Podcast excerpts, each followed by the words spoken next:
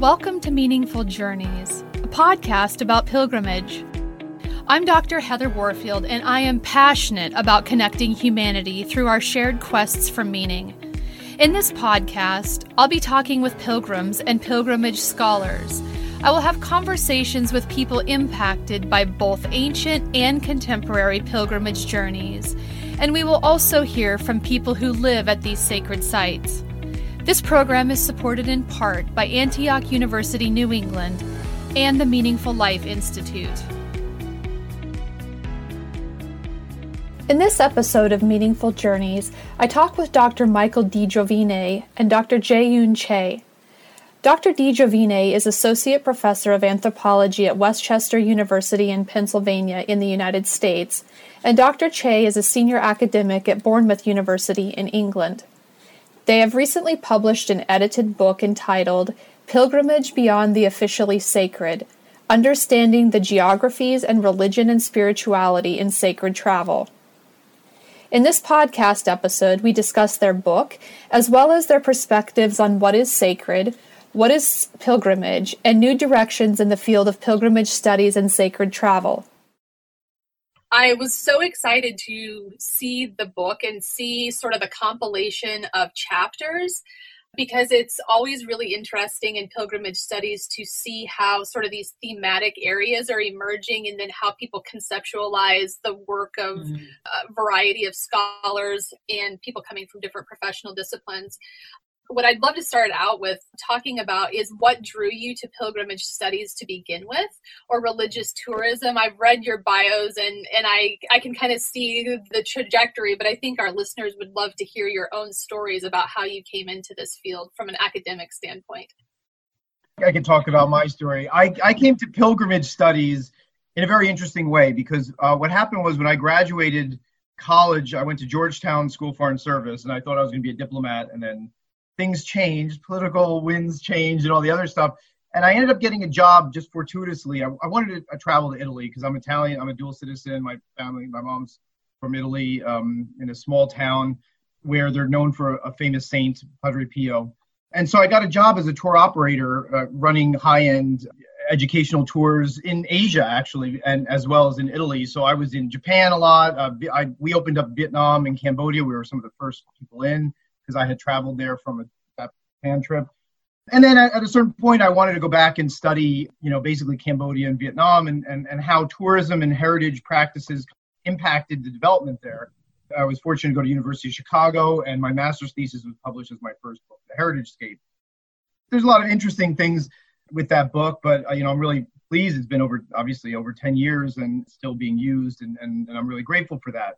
But then when I was doing my dissertation, I was married, we were thinking of having kids, and, I was like, oh, well, we're going to do Cambodia. And my wife is like, maybe, we could go to Italy instead, And I said, all right, well, it's a little more, she was born in Italy, although she's American, she's not Italian origin.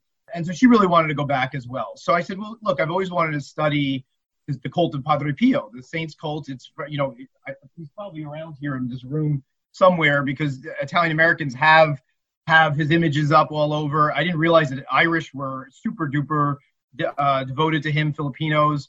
He's the most prayed to saint in the world, actually, more than Jesus, Mary, and St. Francis. And so we ended up living in Pietrocina and studying the pilgrimage there. And so that's how I kind of transitioned from the tourism and tourism development and heritage into more pilgrimage studies. Interesting. If I could just follow up, I know from your publications that you are also Catholic, and so I'm curious about how your own Catholic practice or background has helped you sort of frame your own academic work. Yeah, no, that's a really good question. I'm writing a paper on it now that will be in my special issue on faith in the journal Religions that I'm co-editing with Mohammed Sharifi Tirani, who's a great young tourism management scholar in Iran. It's a very interesting thing, because you sound like a lot of the Irish priests that come on the trips. So the way that I did this ethnography was that I made friends with some Irish guides and Italian guides as well, and they would call me when they're in Pietrocina. This is how I'd started. And I'd come down and I'd be their tour guide, because I knew how to do it, because I had worked in the tourism business. And they would always introduce me as, okay, this is our anthropologist, and they're going to take us around. And the Irish priest would be like, yes, anthropologist. So what do you think of all this stigmata stuff? Because Padre Pio is seeped in this, mysticism. He had the stigmata for 50 years and all the other stuff. And I would find myself recount, I was an altar boy and a lector and I was Knight of Columbus and blah, blah, blah, and go through this pedigree of like why I'm Catholic or how I'm Catholic. And then I'm like, well, why am I doing that? It's a relevant thing because I do bring, obviously, I am a practicing Catholic. My kids go to Catholic school. Although I love and I feel the transcendence in especially in a lot of areas of Japan and Vietnam. So I'm not like a, very hard Orthodox kind of right-wing kind of Catholic, but I am somebody who does believe. But I think that helps. I think that having that faith helps because just like when I wrote my first book on the Heritage Scape about UNESCO and tourism, I felt that I was pushing back on a lot of the literature back in the 2000s, early 2000s and the 90s that were very critical of tourism by academics who never worked in the tourism business, right? There's all the tourism business people who are still a little bit too apologetic of tourism, but then all the anthropologists, they're very critical of it without ever having been on it. We're not nefarious people sitting around in smoky rooms planning how to, strip, locals of their indigenous peoples and their integrity or anything. But the same thing, I think, coming as a Catholic to studying, especially Catholic pilgrimage, I bring that knowledge, I bring that understanding, which is very, very important with ethnography, right?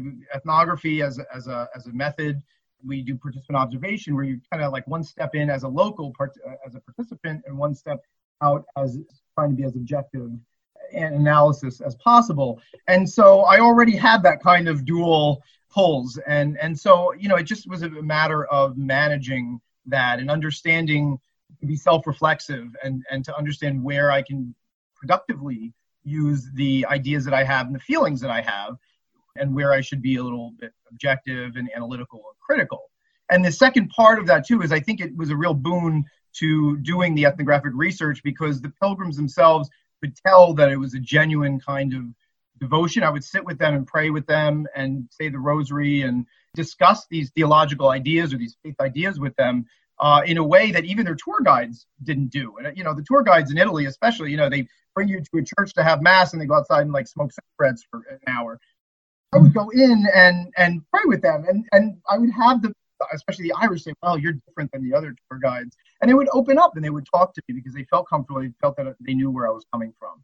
And so, as long as you can selectively deploy those different personalities, everybody has those different aspects of themselves.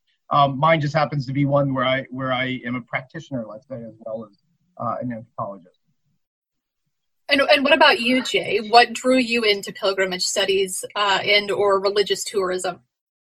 Initially, when I moved to California, I was born in Korea and I grew up in Korea, but I never talked about meditation, mindfulness, yoga, and Buddhism.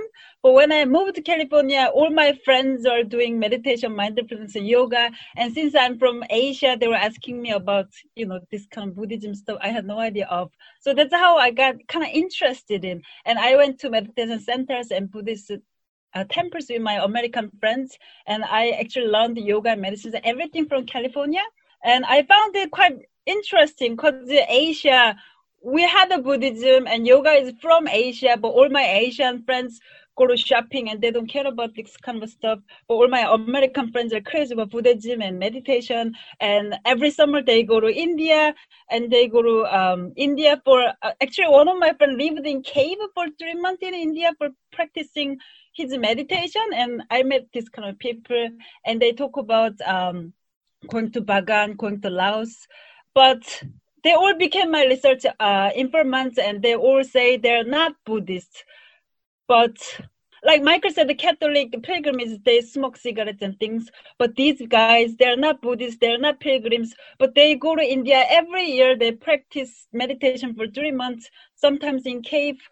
So I was just interested in this kind of secular pilgrimage first before traditional pilgrimage.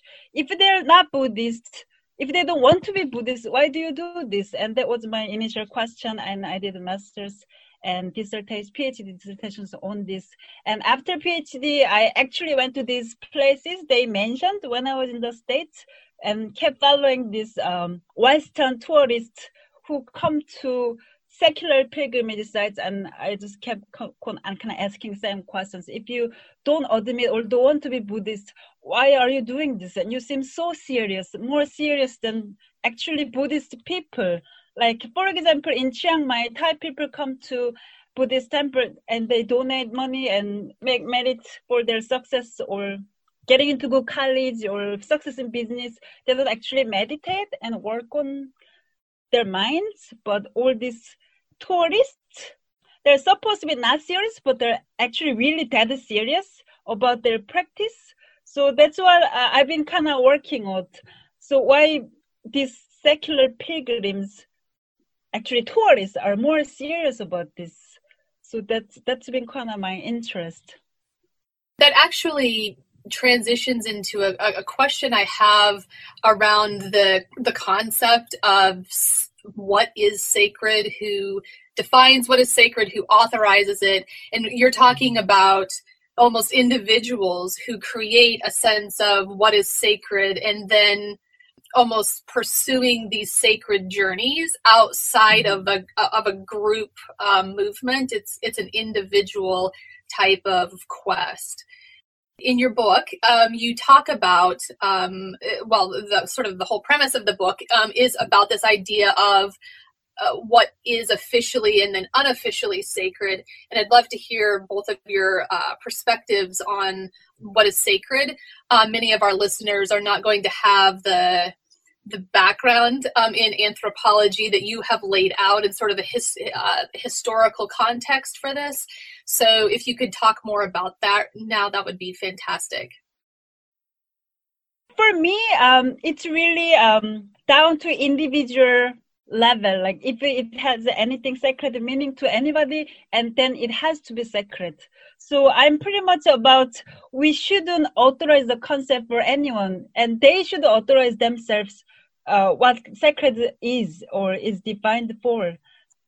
I am quite not against it, but I get into this trouble often when I go to conferences, when I talk about meaning of a sacred or even pilgrimage.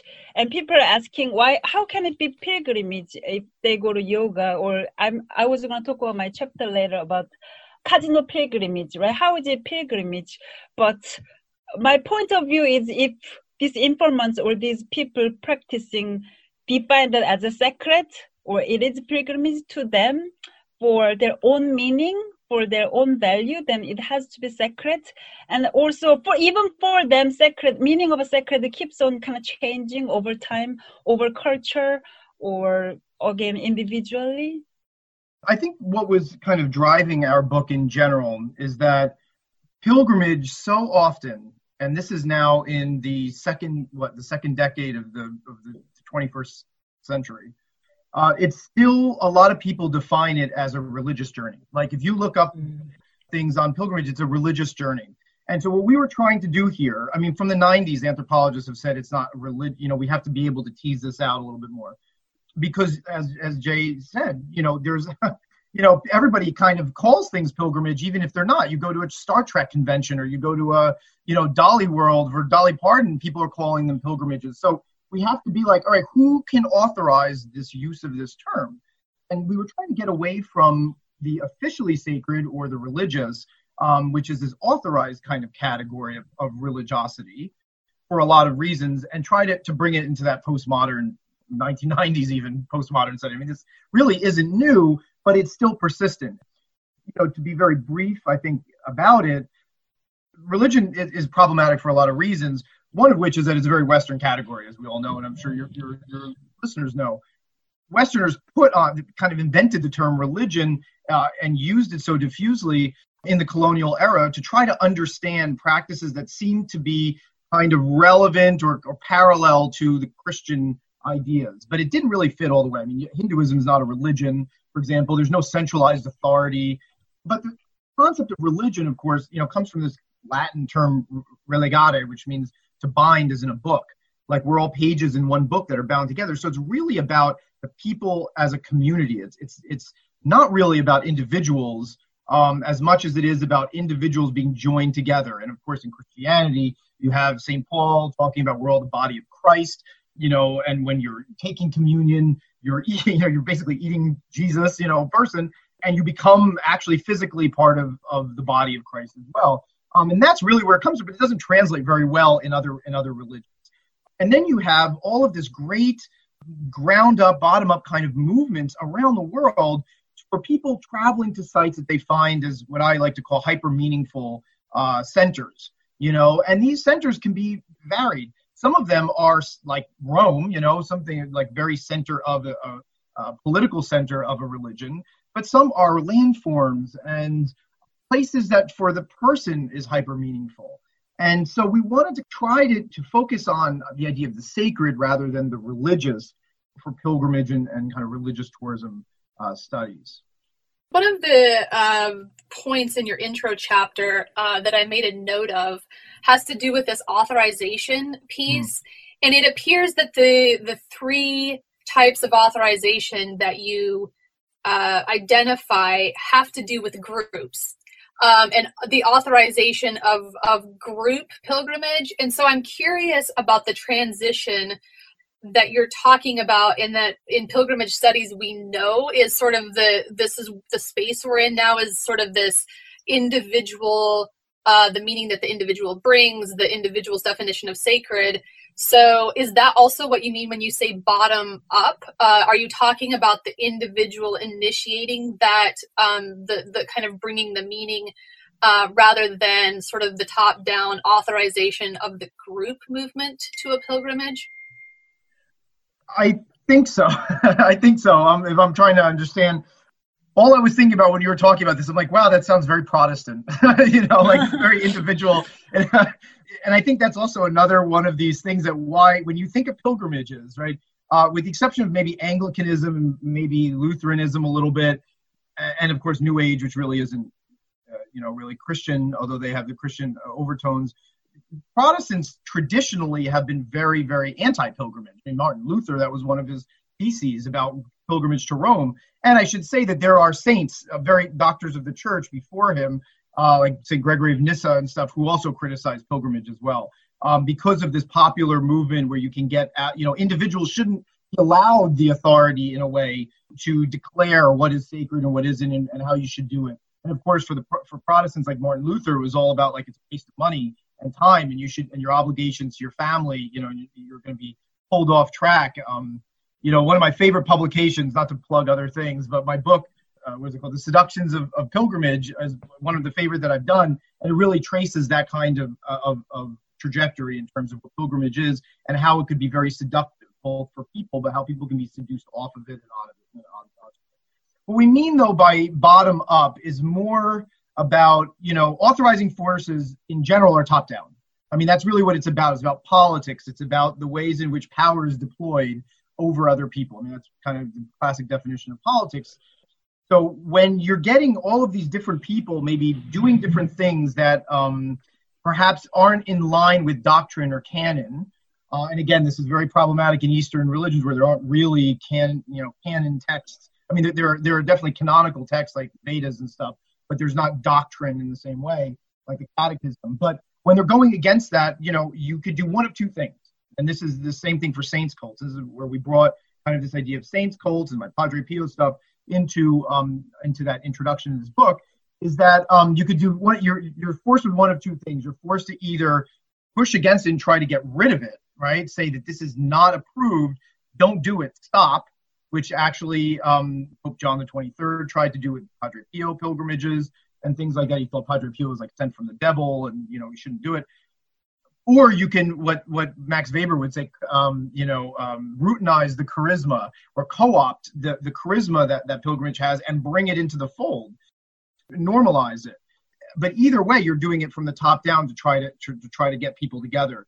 When we say bottom up, what we're meaning is not that necessarily individuals are authorizing pilgrimages per se, but that we need to be able to focus less on what the power brokers and the hegemonic powers say about what is pilgrimage and what isn't. And we have to focus more on what other people are saying and doing as well. Discourse and practice together are very, very important. And I think that also that's what you were talking about, Jay, with your friends going and saying, well, we're not Buddhists, but we're doing these processes even more in a more orthodox fashion than people who call themselves Buddhists are.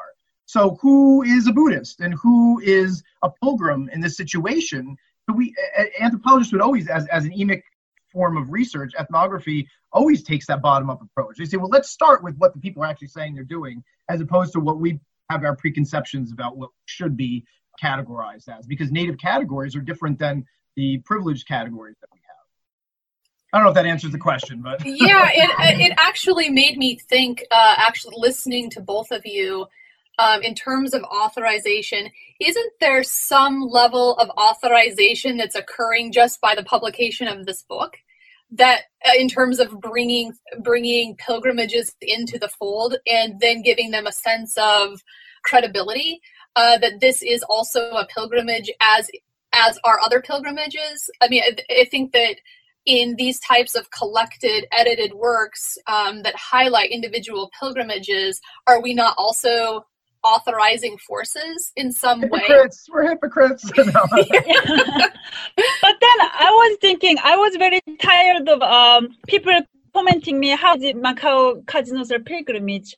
And I was saying, it's secular pilgrimage, and there are lots of scholars studying about secular pilgrimage, like Walden Pond and, you know, Elvis Presley's house, and these are all kind of secular pilgrimage. But it was hard to convincing them this is a kind of pilgrimage. So I wanted to have a book or at least special issue or some kind of a collection that demonstrate actually many scholars from anthropology, geography, environmental studies.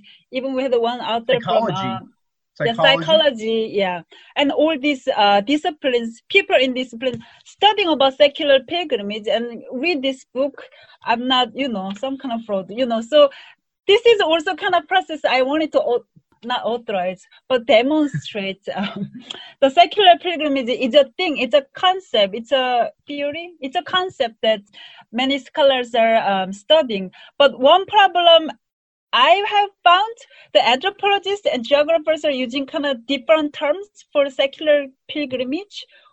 I know anthropologists would call it secular pilgrimage, right, Michael? Yeah, but sure. Some geographers call it like post-pilgrimage, and different disciplines has different labels. I think that's a huge problem for kind of going forward with this discussion.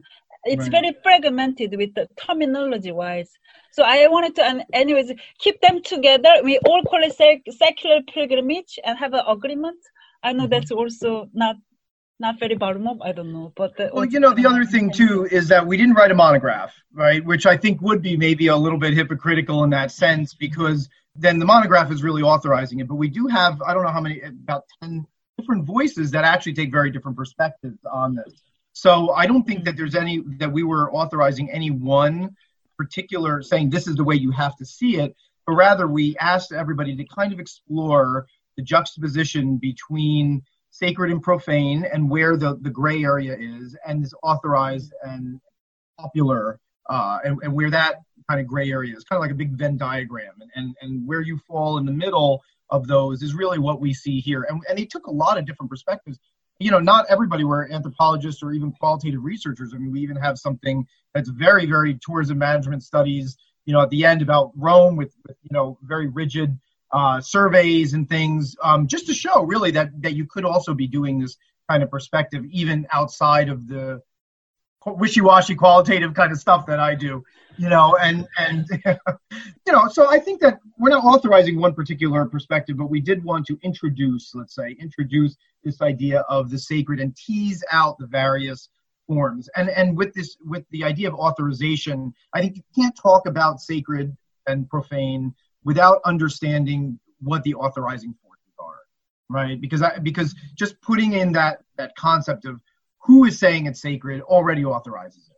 And so what we wanted to do with that discussion is to bring that to the fore that says, hey, don't take this for granted, right? There are people, including us, and you're right, we were authorizing by using certain terms.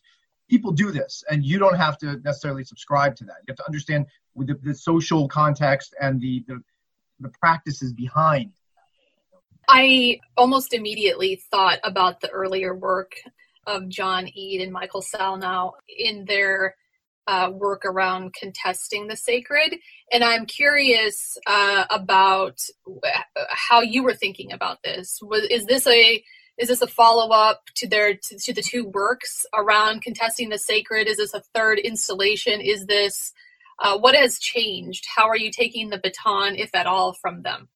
I would be honored if people would think that this is the third, to follow after, because what you're talking about. I know John well. We've collaborated in a few occasions, and I have to mention here on the podcast because I still feel bad about it. John and I wrote a whole encyclopedia entry on pilgrimage for this very interesting encyclopedia called the Encyclopedia of Miracles, and his name was left off the publication, and I still feel bad about it, so people only cite me.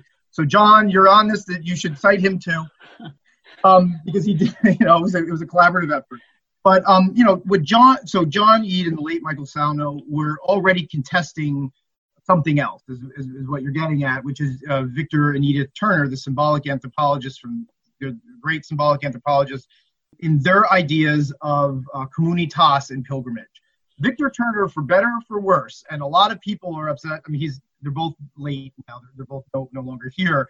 But for better or for worse, he brought in pilgrimage and therefore tourism as a legitimate field of inquiry for anthropology. Others have done it before, but he really brought it in by applying his notion that he did on Ndembu African rituals, the idea of communitas, which he coins. And communitas, very briefly for those who don't know symbolic anthropology or anything, communitas does not mean community, but what it actually means is this existential, spontaneous feeling of mutual humanity among ritual participants. So whether you're pledging in a fraternity or being, getting married to your partner or doing pilgrimage, he posits in his work, in his dissertation work in the 60s on rituals like coming of age ceremonies, that everybody who are the practitioners of these rituals get this sense of mutual fellow feeling, mutual understanding that we're all of the human race. Now, it's very hippy-dippy. It's the 60s and the 70s.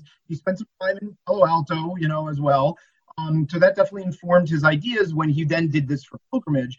But what he was able to do is take classic ritual theory on symbolic anthropology and bring it into pilgrimage theory.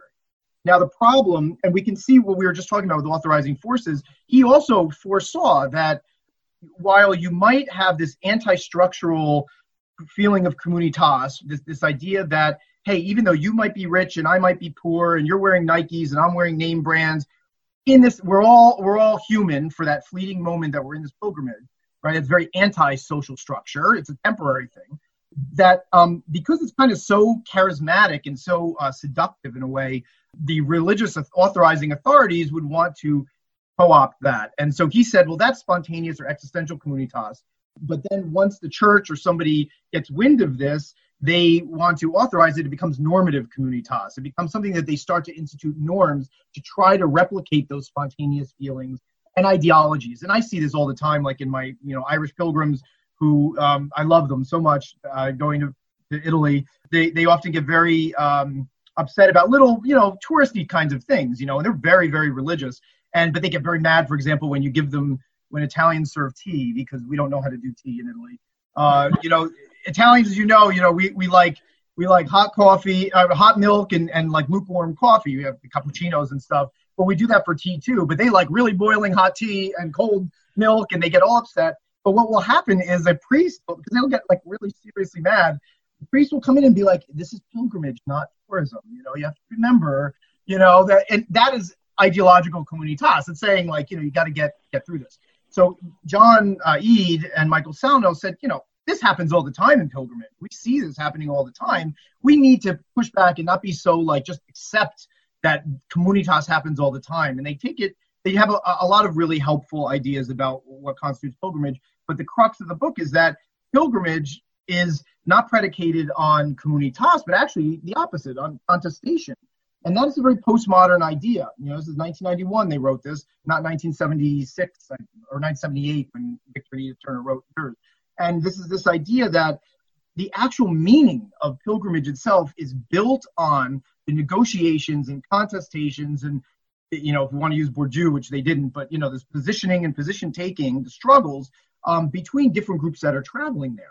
You know, different groups, I mean, even in the Padre Pio pilgrimages, they will carry their own banners from their own towns. That's not community. That's the opposite of comunitas, you know. And so they really recognize that as well. So to bring it to ours, I think that we wanted to kind of get a midpoint there. Because I do believe, I have felt comunitas, even in Asia, praying in Buddhist temples in Japan and in Vietnam and, of course, Angkor and things like that. So I don't think that it's religious, you know, but it is this, you do get this kind of crowd feeling, crowd mentality. But at the same time, we have to understand the meanings from the bottom up. Every individual has very different individual meanings, and they often kind of come in conflict with each other. Even at the same time as you're feeling unified with people, the unity is in the diversity. The unity is in the contestation, and what comes out of those negotiations you know, create what our meaning is, the lasting meaning of and just to, and then I want Jay to talk a little bit, but the same stuff is going on at the same time in heritage studies as well. And I actually started talking about heritage before I did pilgrimage, but it's the same kind of concept. Heritage, you get this authorizing force that says this is World Heritage. UNESCO comes down, this is World Heritage. And then you have all the other people who say, yes, we recognize that it's really hyper meaningful and really valued, but we don't understand what you're talking about. And they start to fight and they start to contest and they start to even protest and stuff. And from all of that fomenting, there's actually a unity of meaning that comes out of it over time. And that's a very similar. Did you have anything you wanted to say about that, Jay? Actually, while listening to Michael, I kept thinking about the Macau Casino pilgrimage. Can I kind of continue on? Yes, because I was actually going to ask about that next, the chapter that you two and Michael O'Regan wrote in your book is a very interesting, you referenced it earlier in our conversation around this Chinese pilgrimage. So I'd love to hear more about that. Or most of the pilgrimage literature is written by European or American scholars and Eurocentric context, really, right? So I wanted to write something kind of beyond the European American, you know, the perspectives. So I was interested in writing something in Asian context, and I lived in Macau for 2 years, and also first author Michael O'Regan, and we used to go to casino just for fun, and we found out there's a very serious pattern there, like Chinese gamblers, they take a ferry and come to Hong Kong and arrive in Macau ferry terminal, and casino buses pick up and they come to these famous casino hotels, and they all stay in lucky number rooms, like with 3 and 8, they only stay in these rooms, and they come to this casino area. But before they enter casino area, all casinos in Macau have huge lucky charms, like golden dragon or golden trees or crystal diamonds. So they seriously pray before they go to casino, and then they do gambling. And actually there is a community in casino in Macau, believe or not. So all kind of gamblers coming here from China, without asking jobs or status, anything, they become immediately like fellows and friends, and they kind of create this group around these casino tables, and they do start chanting "hoi hoi hoi." That means turn over cards. And if they do this chanting, they think they can change the card number, so the number becomes a lucky number. So they do. If you go to Macau casinos, you hear this chanting everywhere, "hoi hoi hoi." So it felt like being in a temple chanting. I was thinking, this is like a temple. This is whole thing is like a pilgrimage. They have shared the values, they have shared the meanings, they have shared the activities, and there's a myth evoked. They all felt like a pilgrimage. And then I was thinking about Alexander Moore's article on Walt Disney as a Playful Pilgrimage that was written in 1980. And there was really, really similar thing was happening. The myth, the shared rituals, and serious rituals, even though it's in the Magic Kingdom and casinos, right? So I was thinking about Playful Pilgrimage first, and started interviewing Chinese gamblers about why they're there and what do they do before they're gambling. And they do really share the very similar rituals they're sharing. So that's how I kind of started writing this paper about how casinos can be kind of Chinese pilgrimage in a Chinese context. I think you were trying to be a little provocative, I think, in that, I had a little bit of a hand in that article, but it was really you two. But even the idea of the playful pilgrims, play, right? Play, that concept of play in the Homo Ludens was one of the earliest discussions in qualitative research in anthropology on tourism, actually. I can't remember the guy who did it, but it was even in the 60s. And it's the reason why tourism and pilgrimage wasn't researched earlier. It took until the 90s to really have anthropologists, or the 2000s to accept us, anthropologists of tourism, to accept that this is something that we should look at, because they always said, oh, it's just play, right? But as Geertz said in the late 90s, deep play is actually very, very important. Read his article in the Interpretations of Culture, his chapter in deep play and the Balinese cockfight. Things that seem to be playful, right, actually can be very evocative of great social context. You could read it for so many things: gender roles, religious ideas, the cosmology, politics, economics, all of that stuff. So play. The problem is, in pilgrimage studies, I think there's still people who really are like, pilgrimage is not play. They're like the tourists and the pilgrims themselves, saying that this is pilgrimage, not tourism. And I know some really great anthropologists of pilgrimage as well who would also push back on me when I would say things like, well, pilgrimage seems to be, a subset of tourism. Like, we can get this big umbrella kind of term that pilgrimage is this type of mobility that's hyper meaningful. That's my big thing, that whenever I define pilgrimage, I call it a hyper meaningful journey. Tourism is a meaningful journey. It certainly can be. But for those people that it takes on extra meaning, that's where I think you can start to say, this could be pilgrimage. And there's still people who are like, no, that's play, and this is pilgrimage, is serious stuff, even if they're looking at secular things. And so I think when you're talking about playful, I love the title, which I had nothing to do with. That idea of being a playful pilgrimage is almost oxymoronic. And so you're already foregrounding this idea that you're really trying to push the envelope of what can be considered pilgrimage and what can't. The other oxymoron that you have that we have in that chapter is that you're saying you can't go from top down and say this isn't pilgrimage because it doesn't conform to these kinds of categories of what we assume is sacred and everything else. And you're actually looking at the practices themselves. But then, we're also saying you should ask the people themselves. And I'm not so sure that everybody who are in the casinos are actually saying, well, I do believe this is a pilgrimage.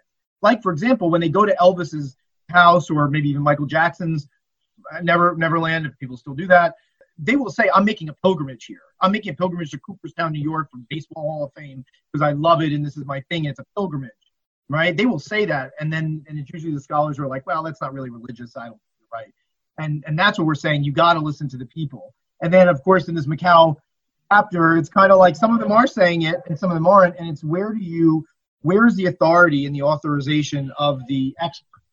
Right, is also being pulled in here. Like, we can look at all of the different practices that people are doing and say, hey, this looks like a non-conventional type of pilgrimage. But then when you ask people and they might not agree with that, what do you do there? How do you present that? And if, as an anthropologist or qualitative researcher, we would say, well, we got to present both sides of the story. We shouldn't say that our expertise isn't warranted or wanted. But at the same time, we still need to recognize and not silence the voices and let their ideas of what they're doing be heard. Is there a piece here around functionality for particular? So you're talking about the Chinese people coming from China to the casino or casinos. Is this a functional? When you're looking at the rituals and behaviors and kind of the group dynamic that occurs. Are we talking about something that maybe rather than looking at motivations, we're looking at functional just from a different perspective?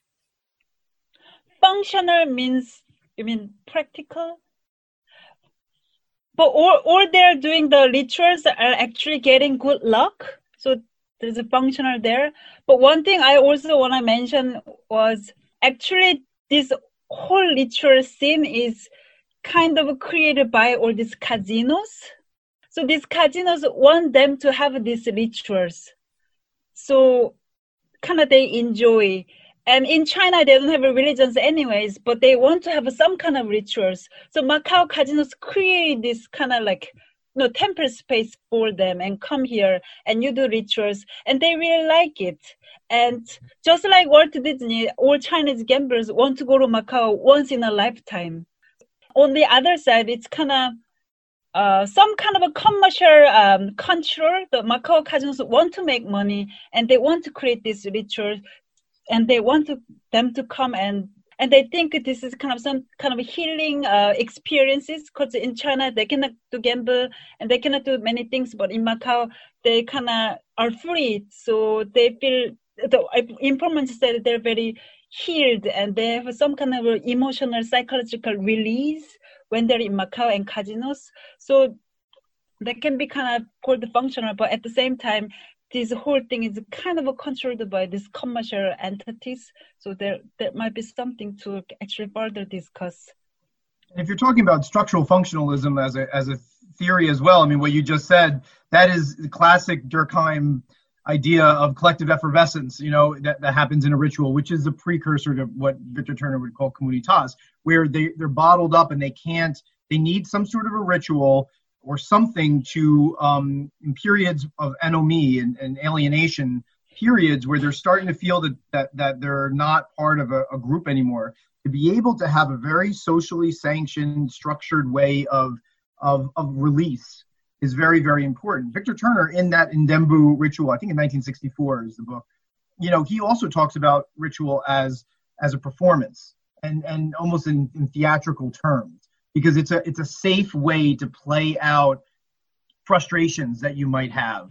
And there's a lot of literature in religious texts. I mean, my colleague, for example, Paul Stoller, the great anthropologist Paul Stoller, who teaches with me at Westchester, he studies the Songhay of Niger and their spirit possession ceremonies.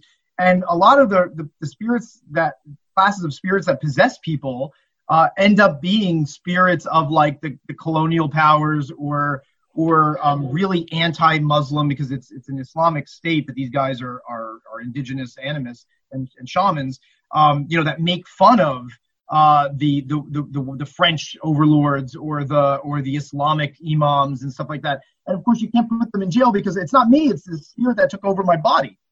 So whether or not we believe in that, what is happening in those things is it's a way of giving a performance, performing the tensions that you have and releasing them.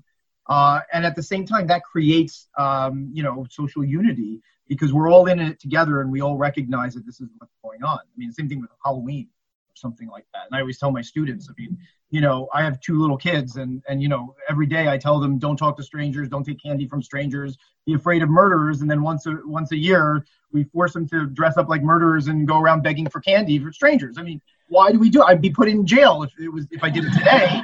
But on Halloween, we're able to do it because it's that in functionalism, that is that socially approved method of getting all that release. And we actually join together because of that. And I think that's part of what's going on there in the casinos in Macau. Mm. And they kind of link to my next project. I'm calling it Yoga Pilgrimage. So these non-Buddhist Western people coming to these yoga centers in Southeast Asia, they say they're kind of creating, again, their belonging communities. You know, it's kind of anti-structure and all this kind of hippie-like things. But at the same time, these commercial yoga centers are creating these rituals again, and they want them to come every year for this kind of emotional release and transformation and things. So this secular pilgrimage space in Southeast Asia with yoga context, they're against institutionalized religions, so they don't want to be religious. So that's why they come to this kind of a yoga space and then create these communities. But at the same time, they're controlled by this commercialized, you know, effort again. So that's kind of my next project I'll be working on. Sure. And you know what you were just saying, and I think this goes in, not to hijack your whole podcast here, Heather, but, you know, this brings it into the really relevant period that we're in with the COVID period, because what you were saying before about the casinos structuring, the actual space itself is still important, right? And pilgrimage, There are two forms, and John Eade, again, talks about this in other things that he's written, that there's interior pilgrimage as well as exterior pilgrimage. There's that actual mobility aspect, but you're usually being mobile and traveling from a profane center or periphery to a sacred center to have an interior movement. And, you know, St. Augustine talks about that and all that. The space then becomes very important. Mobility also becomes very important. It's not necessary, I don't think, in pilgrimages, and we can go out to Walden Pond that maybe we live nearby and sit and meditate or do whatever we need to do and feel that transcendentalism in nature and everything. But there is something about the space. And, you know, Simon Coleman wrote a very interesting chapter, that lead chapter in our book, that talks about the spatial aspects of cathedrals in England and how they are fostering this, just like the casinos do, just like we have a great one. I really like the one on Sherpas in our book as well. Natural spaces like Mount Everest, especially landforms, are often seen as sacred centers, axis mundi of the world, because they are so unusual and take you know, kind of almost take your breath away or something. There's a lot of literature written on things like that. So what are the implications then for people who seriously need this kind of travel in a post-COVID world where we can't travel right now? I mean, we're all zooming in from our own houses in three different places in the world. And can we do that? It's very ironic, actually. The coronavirus, first of all, was spread through travel and through tourism, no small part. I mean, the first people in, you know, obviously it was Chinese New Year when this was going on. So there was spreading from domestic tourism, but the first recorded cases were of two Chinese tourists in Milan, and then an Italian tourist who was in Wuhan that came back. And then, of course, they went to Cuba, Italian tourists in Cuba. So, I mean, you're seeing it spreading through tourism. And then it, of course, affects tourism and pilgrimage the most, when those are the kinds of people that need to go to the churches and need to go to the temples and need to go to their sacred centers to get well-being, to be able to find balance, maybe not physical well-being, but emotional and psychological and spiritual well-being, and they can't. And so that's something that we have to, you know, maybe look at more as well. I did notice that a number of chapters in your book were related to getting out into nature in some way and interacting with the natural world, whether that be natural sacred sites or places that have become sacred sites over time. And I'm wondering what your thoughts are about how sacred sites may be changing post-COVID. I've read a few articles about travel trends and people going back into nature.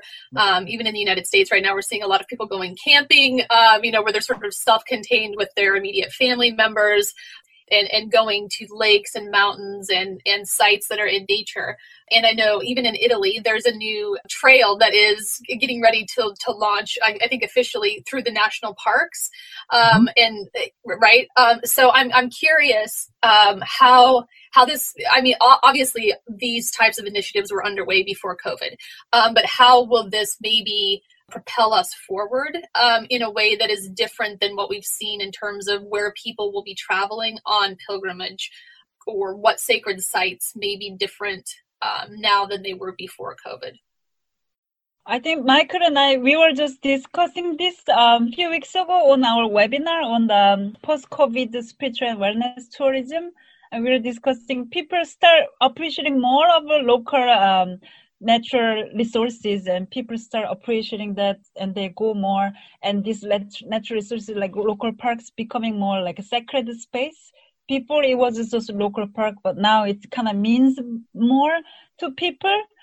For example, I would go to Bali. I would be in Bali right now as my kind of spiritual annual thing, but instead I go to this small local, actually, we call it local garden in England. So I go to this local garden every day at the same time, 7 p.m. And that's kind of becoming my like a sacred place. So that's, I think that's what's happening to many people, especially people who are locked down. And speaking about Bali, my Balinese academic friend, Mahani, was speaking about Balinese people who used to work in tourism industry. They're even coming back to their original family farms, and they'll start going back to their own mountains and their beaches, and they find it kind of spiritual for them. So that's also happening there. So people find people just connect with nature more, and there's some spirituality there. And that's been quite popular since 2010, even in leisure recreation studies field, but that's going to be even more popular, I think.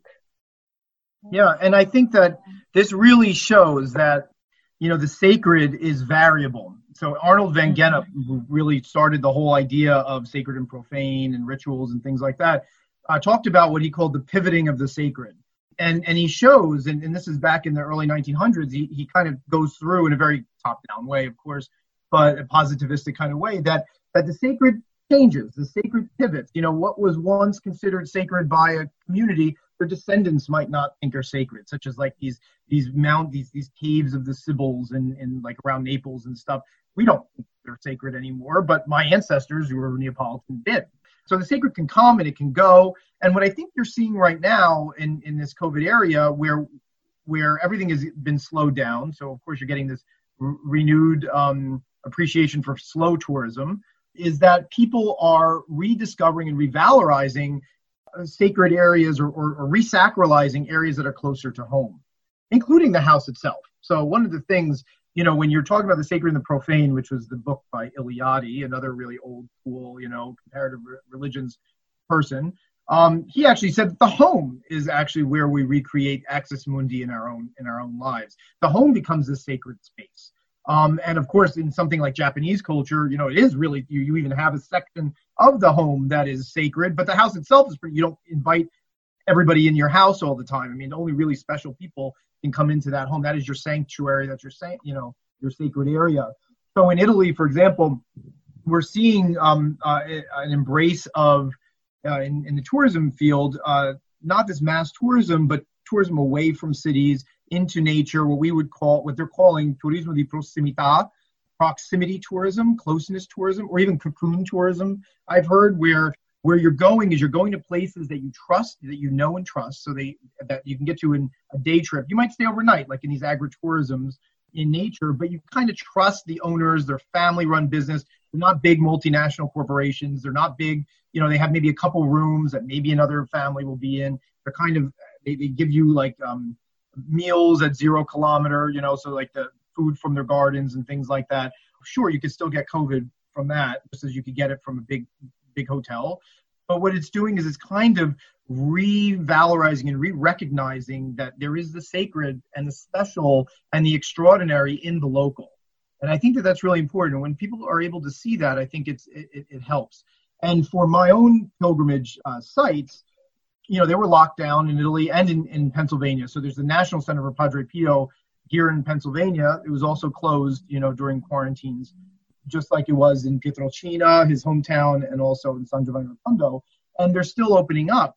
But what all three of those sites have going for them is that they've always been in a certain sense, domestic centers. So while you have people from the Philippines and Singapore and Ireland and the UK and Poland coming in mass, you know, like, you know, 6 million pilgrims a year some years to San Giovanni Rotondo, a big percentage of that are locals who see Padre Pio as a different person, not as this authorized saint that's, you know, going to intercede, and he's a saint for mercy and a saint for obedience and things like that the Vatican says.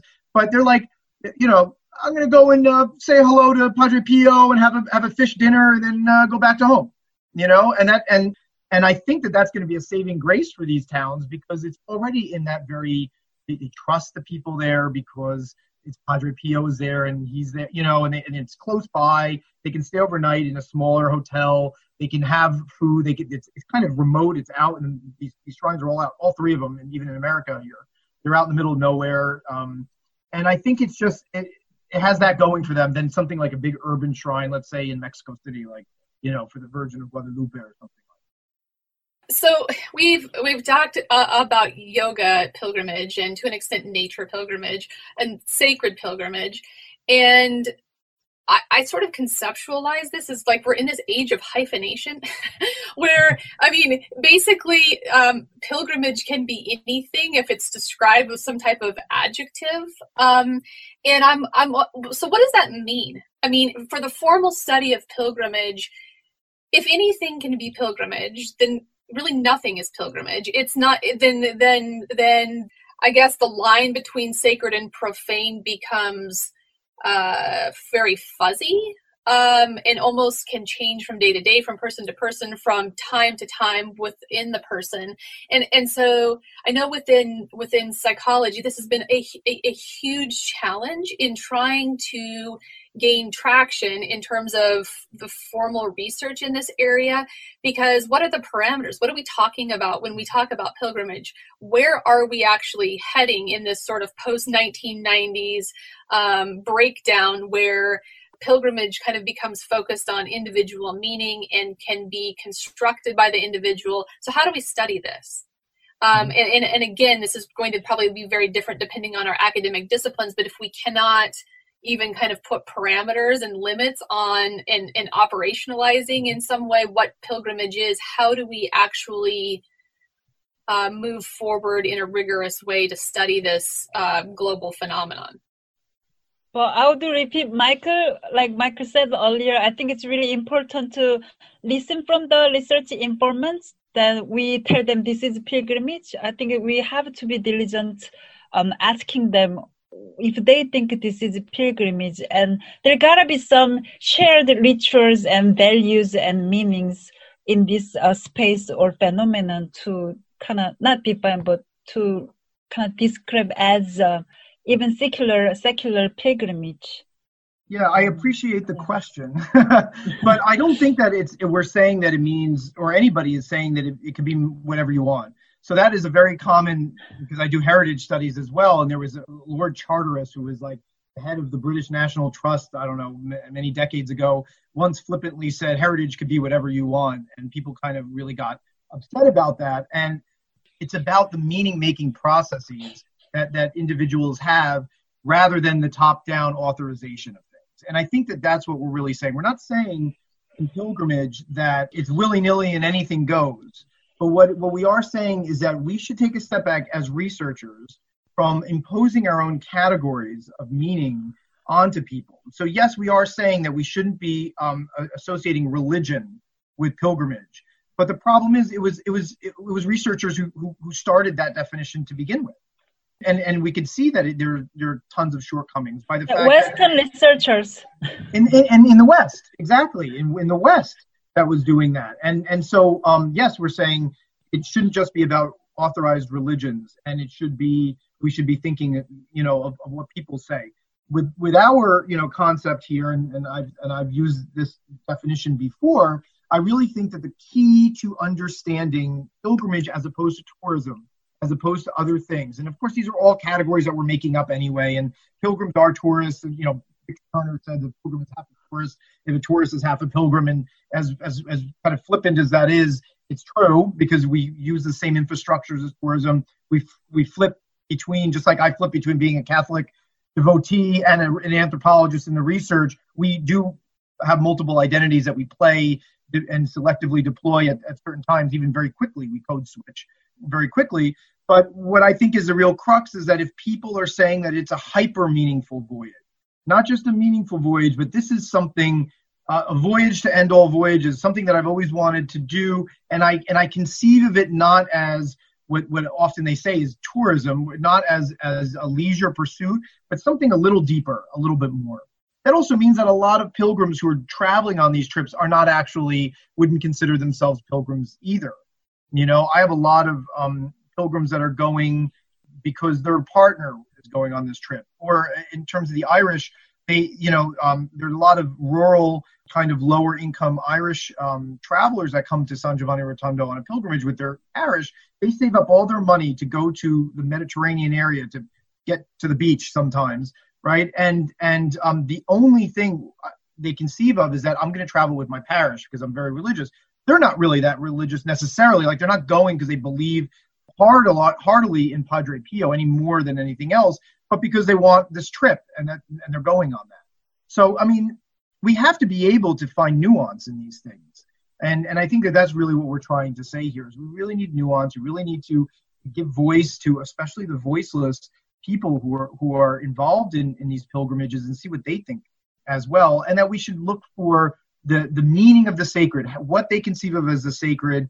And if they conceive that this is a sacred journey in some way, a transformative sacred journey, I think that that's where pilgrimage lies. It's not willy-nilly. It's just that we're just changing kind of, or modifying slightly the categories that we're using to analyze. Yeah, it's been interesting for me as I've done my own qualitative interviews with pilgrims and sending out the recruitment information. And then inevitably with every study that I've worked on, someone or multiple people actually will contact me and say, here's the journey I went on. Is this a pilgrimage? And so there's this conversation. Well, what was it for you? What made it a pilgrimage for you? Do you conceptualize it as a pilgrimage? I mean, that's one of the inclusion criteria to be to be a participant in the research study. So I do think it does, though, open up a wide range of experiences where people may have not actually thought of a journey as a pilgrimage until they're prompted to think, or until someone says, "Oh, you know, Heather is doing this study. I think maybe this journey you went on is a pilgrimage." And so just even the act alone of the person reaching out to kind of describe the pilgrimage before we even get to the interview in some ways creates like this sacred space that this journey was something very different than what they had originally conceptualized it to be. And what you're showing is that there are also some people are looking towards authorities to authorize their own sense of whether or not this is a pilgrimage is like a real serious deal. You know, what do you think, or what is it called that? And it works in the opposite direction. So, you know, Hilary Kale is a wonderful scholar of pilgrimage up at, I think, Concordia University in Canada, in Montreal. And she writes on Holy Land pilgrims, especially evangelical and Catholic pilgrims. But, you know, evangelical pilgrims will not call themselves pilgrims because it's a political thing. Like, don't. Pilgrimages for those crazy Catholics and Orthodox people, they kind of recoil apparently when they see, you know, all of the smells and bells of especially the Orthodox churches in the Holy Land. And yet it's very meaningful for them. It's very performative for them. It is very, they have the communitas as well as the contestation, but they will never put that name on it. And that's another way, like we talked about earlier with Macau gamblers. Can we, as authorities, then say, well, you know, what you're doing seems like pilgrimage, but we recognize the complexities and the nuances between using these terms, the baggage that comes with it, you know? And that's what we really want to do in this post-whatever world, post-modern, post-colonial, post-pilgrimage world. I think the reflexivity of the late 90s, of the 90s, has made things more complicated, but it has to be more complicated. It was too simple beforehand, and it was too... colonial. I mean, to be honest, I mean, it was simple because we were able to just make everything conform to what we, you know, and I'm talking about as a white guy, we white academics want, you know, and it's not that simple. The world isn't that simple. That's why I'm really proud of my chapter on Chinese pilgrimage. I know it's still very controversial. I get so many questions, but still I'm very proud of having this context in between this Western centric centered literature, regardless. But can I ask you a question, you two? Sure. So if I call this as a yoga pilgrimage, these people go to certain very famous yoga center in Bali every year. How would you kind of feel if I call it as a yoga pilgrimage? Is it pilgrimage? Is that a test for Heather? The final test. I think if it's a hyper meaningful voyage, I mean, I would definitely stick to a definition.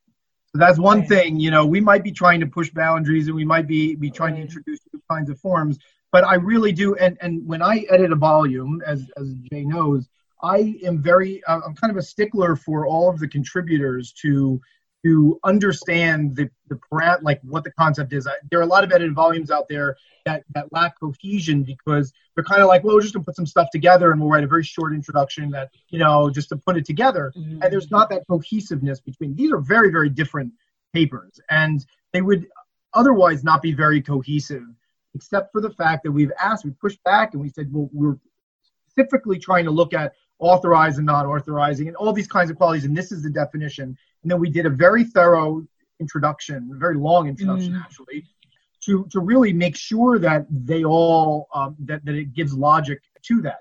So if you're able to do that, if you're able to argue and apply a definition to the yoga travelers that come, that, you know, whatever it is, it doesn't have to be that it's hyper meaningful, but, you know, that this is a definition of it, and this is how they conform to that, and you show through your chapters the evidence, then I have no problem in accepting it as a pilgrimage.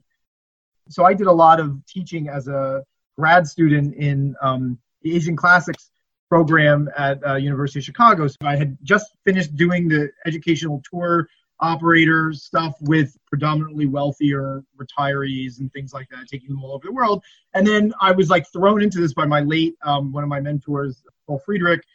He said, "Oh, you could deal with the Mahabharata, teach the Mahabharata and the Vedas and all this stuff." I was like, "What am I?" You know, because I used to do Vietnam and Cambodia. And so I had to learn that stuff, but I found it really rewarding. But then I took them to India, and I took them to Cambodia and Vietnam and stuff. It was always the hardest. It was the most challenging when I had yoga practitioners in those classes teaching South Asian classics, teaching the Ramayana and the Mahabharata and the Vedas and everything, because what yoga means is completely different, entirely different than what American yoga gym people think. And it's the same thing. I also taught Christian classics, and teaching the Bible was the hardest thing in the world, because everybody thinks they know what the Bible means. And when you ask them to read passages, they get very upset oftentimes. So you learn diplomacy teaching these kinds of sensitive topics. But it's really mind-opening for people to understand what really yoga means and karma means and all that kind of stuff. Because they use it a little, they think that they read the Bhagavad Gita, but they really didn't. And they're applying it to practices that have nothing to do, really, very little to do with a lot of the practices in India, for example. But nevertheless, they want to go to India, to go to those centers, their sacred center of yoga, you know. They want to go to a real ashram because they recognize that there's this kind of, that's the sacred center far away. This is what... That's a pilgrimage. And actually, look at the work of my passage. So there's a good. I think you should integrate. Lauren Griffith Miller, my colleague, has written on apprenticeship pilgrimage, is what she calls it. There's a book in my book series on it, and she does capoeira practice. So like it's almost religious, like Brazilian, you know, kind of kickboxing, dancing, religion kind of a thing. Another colleague of mine, Sergio Gonzalez Varela, from Mexico, also wrote one on capoeira in my book series as well.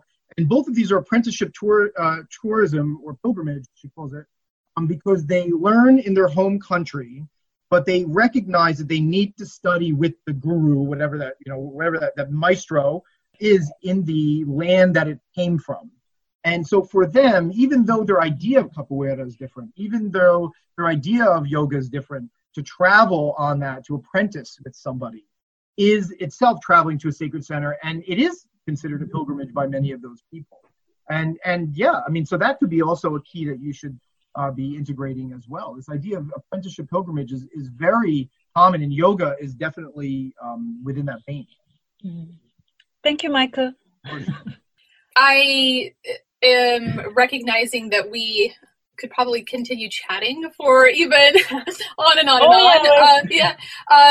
And I'm hoping to hear from you about, I mean, what's exciting? We talked about so many exciting elements of pilgrimage and how it's defined in specific pilgrimage shrines and sites, and sort of how this idea has evolved over time. So where are we heading? I mean, what are the new frontiers in pilgrimage? Where can early career or even early career scholars or grad students look to for where we are heading in terms of pilgrimage studies as its kind of own domain? I think I'm... Obviously, I'm thinking more in terms of this, of the current pandemic that we're in. And I am not one of those people, if you read a lot of the literature that's coming out a little bit too fast, but it's coming out, you get two perspectives. You have, especially in the tourism literature and pilgrimage, there's very little on pilgrimage in it. But some are saying, let's get back to business as usual as quickly as possible. It's all a marketing thing. Let's just pretend it never happened. And change the destination branding. And then there's the other extreme where they're saying this is a time for valuable pause and reset, and it's going to be fundamentally changed and transformed, paradigm shift. I think there's a midpoint there. I don't think that either one is going to happen. But I think, you know, there's very little right now written on pilgrimage in that area. And with that, there's actually surprisingly little written on pilgrimage and wellness. There's been, you know, Jill Dubish and Michael Winkelmann wrote years ago on this. It's there, but it needs to be brought to the fore a little bit more. How exactly does pilgrimage work to create a sense of holistic well-being? Can we really get beyond, again, more Western, you know, cosmopolitan medicine kind of ideas of well-being as only being biological, and thinking much more holistically about what well-being is, and how pilgrimage can hit on lots of holistic aspects of healing is very, very important. And then what are kind of the dynamics? How are these big pilgrimage sites, even in the West, going to think about changing to meet those criteria? You're clapping, Heather. Is that? Well, I mean, that's right in my wheelhouse. That's what I'm really interested. I mean, my PhD work was on kind of the therapeutic value of pilgrimage, and that's where that's the space that I've continued to have a lot of scattered energy in. But again, it's very hard to sort of like harness this in one direction. So I appreciate what you've said. I'll be playing this podcast for all kinds of people and say, look, see, he validated this. The other thing too is as especially if you're looking at psychologists, we really need, this is one thing I try to teach in my intro to anthropology classes, is that we have to be able to, first of all, get beyond, understand and be reflexive about our own ideas of well-being, and that everything is physical. Like, we look at everything very in a physical way, to the point, and my dad's a psychologist, you know, to the point where if it can't be explained in terms of physicalities and materialities, it must be psychosomatic or in your mind, or somehow the mind is doing something. There's a reluctance on the part of Western, different kinds of Western people, scientists and things, to maybe allow for space to be like, you know, we really don't know. And maybe there are other things that are going on. And the reluctance to even consider that, I think, is really, really important. There's a very old piece by Ewa Ong that maybe you've read, that I recommend everybody read. It's can't remember exactly what it is, but it's on Malaysian sweatshop workers who, you know, the sweatshop owners kind of imposed very taboo cleanliness ideas in the sweatshop, and then they started seeing ghosts. And so you brought in a psychologist to psychoanalyze them, and then everybody started seeing ghosts. You know, and it would be a lot better if you just understood that they see ghosts and say, well, maybe they are, or maybe this is something that we don't understand, as opposed to saying, well, it's all in your mind. And let's take a young unmarried woman who's seeing ghosts and talk to an older man in private and see what happens in an Islamic society. Obviously, they're going to see more ghosts, you know. But, you know, those kinds of things, like, we have to be able to, first of all, get beyond ourselves. And again, look at the bottom up, which is what, you know, anthropologists try to do. And to maybe read a little bit more, to understand, for example, the therapeutic aspects of ritual that we really don't understand, or that we can't explain through biophysical means. Rituals do crazy, you know, really crazy things. I mean, Paul Stoller and others who have written on this stuff, I don't even know if he knows if he's really done the kinds of sorcery that, you know, he's practiced, you know, whether he believes it or not.